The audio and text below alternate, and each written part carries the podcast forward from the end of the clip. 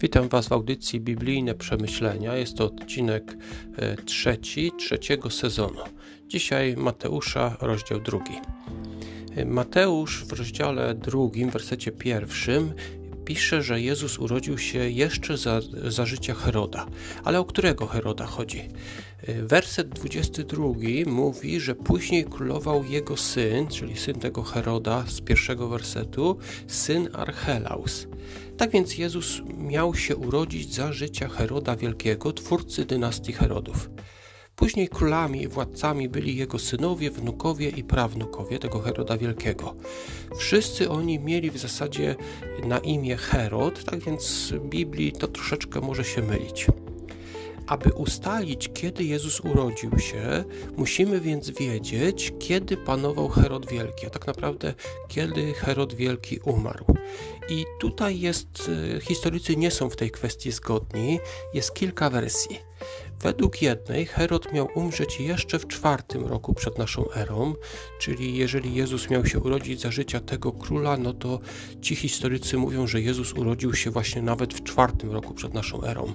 Ale inni datują tą śmierć Heroda Wielkiego na rok pierwszy przed naszą erą, albo nawet pierwszy rok naszej ery.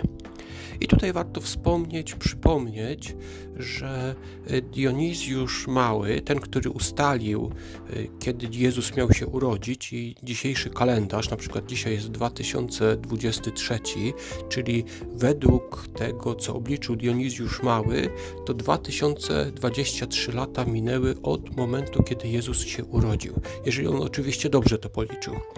Ale warto pamiętać, że ten Dionizjusz Mały nie znał jeszcze liczby zero. Tak więc pomiędzy rokiem pierwszym e, przed naszą erą, a rokiem pierwszym e, naszej ery, normalnie, na normalnej skali byłyby dwa lata. Ale tak naprawdę w, na tej skali, którą on stworzył, jest tylko jeden rok. Tak więc, jeżeli mówimy, że Jezus urodził się w roku pierwszym przed naszą erą, to gdybyśmy mieli zero, to można by powiedzieć, że Jezus się urodził w tym roku zerowym, e, którego nie było. Nie wiem, czy to nie jest, czy nie nakomplikowałem zbytnio tego. Werset pierwszy mówi też o przybyciu mędrców. Warto jednak pamiętać, że w oryginale jest tam greckie słowo magoi, czyli dosłownie magowie. Mateusz nie podaje, ilu ich było. Y, ponownie jednak dowiadujemy się o kolejnym śnie Józefa, czyli dalej ten drugi rozdział, tak jak w pierwszym, mamy historię Jezusa z punktu widzenia jego przybranego ojca. Ten rozdział mówi o kolejnych dwóch takich snach, które przyśniły się Józefowi. Pierwszy skierował go do Egiptu, a drugi z powrotem do Nazaretu. Kontrowersje historyków budzi nie tylko kwestia, kiedy e, zmarł Herod, czyli kiedy też urodził się Jezus, ale także kwestia tego, czy Herod Wielki wymordował te dzieci w okolicach Betlejem, jak mówi Mateusza, rozdział drugi. Inne źródła nie podają tego faktu. Czyli mamy różne źródła historyczne o Herodzie Wielkim, nie mamy dokładnej, dokładnie tego, co się z nim działo, ale jest sporo źródeł, które wymieniają wiele faktów. Żadne jednak nie mówi nic o tym wymordowaniu dzieci. E, warto jednak przypomnieć, co my wiemy o tym Herodzie Wielkim. E, po nim zaczął panować jego syn Herod Archelaus, bo Herod Wielki kazał zamordować trzech swoich innych synów. Tuż przed śmiercią kazał też zgromadzić znaczące osoby spośród Żydów i zamordować je w chwili jego śmierci. Tak więc, chociaż te inne źródła pozabiblijne nie potwierdzają tego, że kazał on wymordować dzieci w wieku do dwóch lat i niżej, dzieci z Betlejem, to y, to, co wiemy o nim, czyli na przykład to, że sam kazał zamordować trzech swoich synów, kazał zamordować takie znaczące osoby, to wszystko pokazuje, że Herod Wielki był zdolny do wydania takiego rozkazu, żeby wymordować dzieci w okolicach Betlejem. W tym rozdziale, Mateusza, rozdział drugi, mamy też co najmniej cztery proroctwa.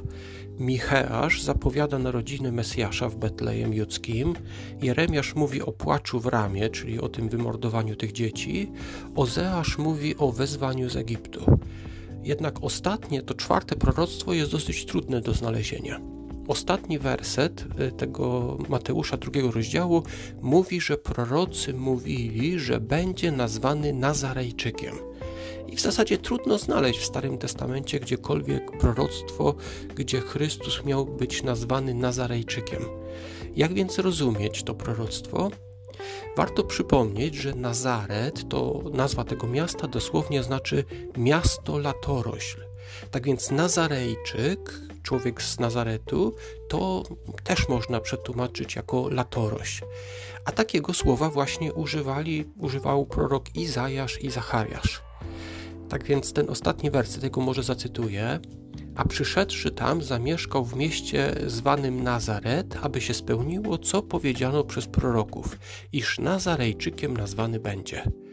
Tak więc te słowa, co powiedziano przez proroków, być może wskazuje właśnie na Izajasza i Zachariasza, którzy mówili, że Chrystus będzie nazwany latoroślą, a Nazarejczyk i latorośl y, to prawdopodobnie znaczyło to samo. Na dzisiaj to już wszystko. Dziękuję Wam i do usłyszenia jutro.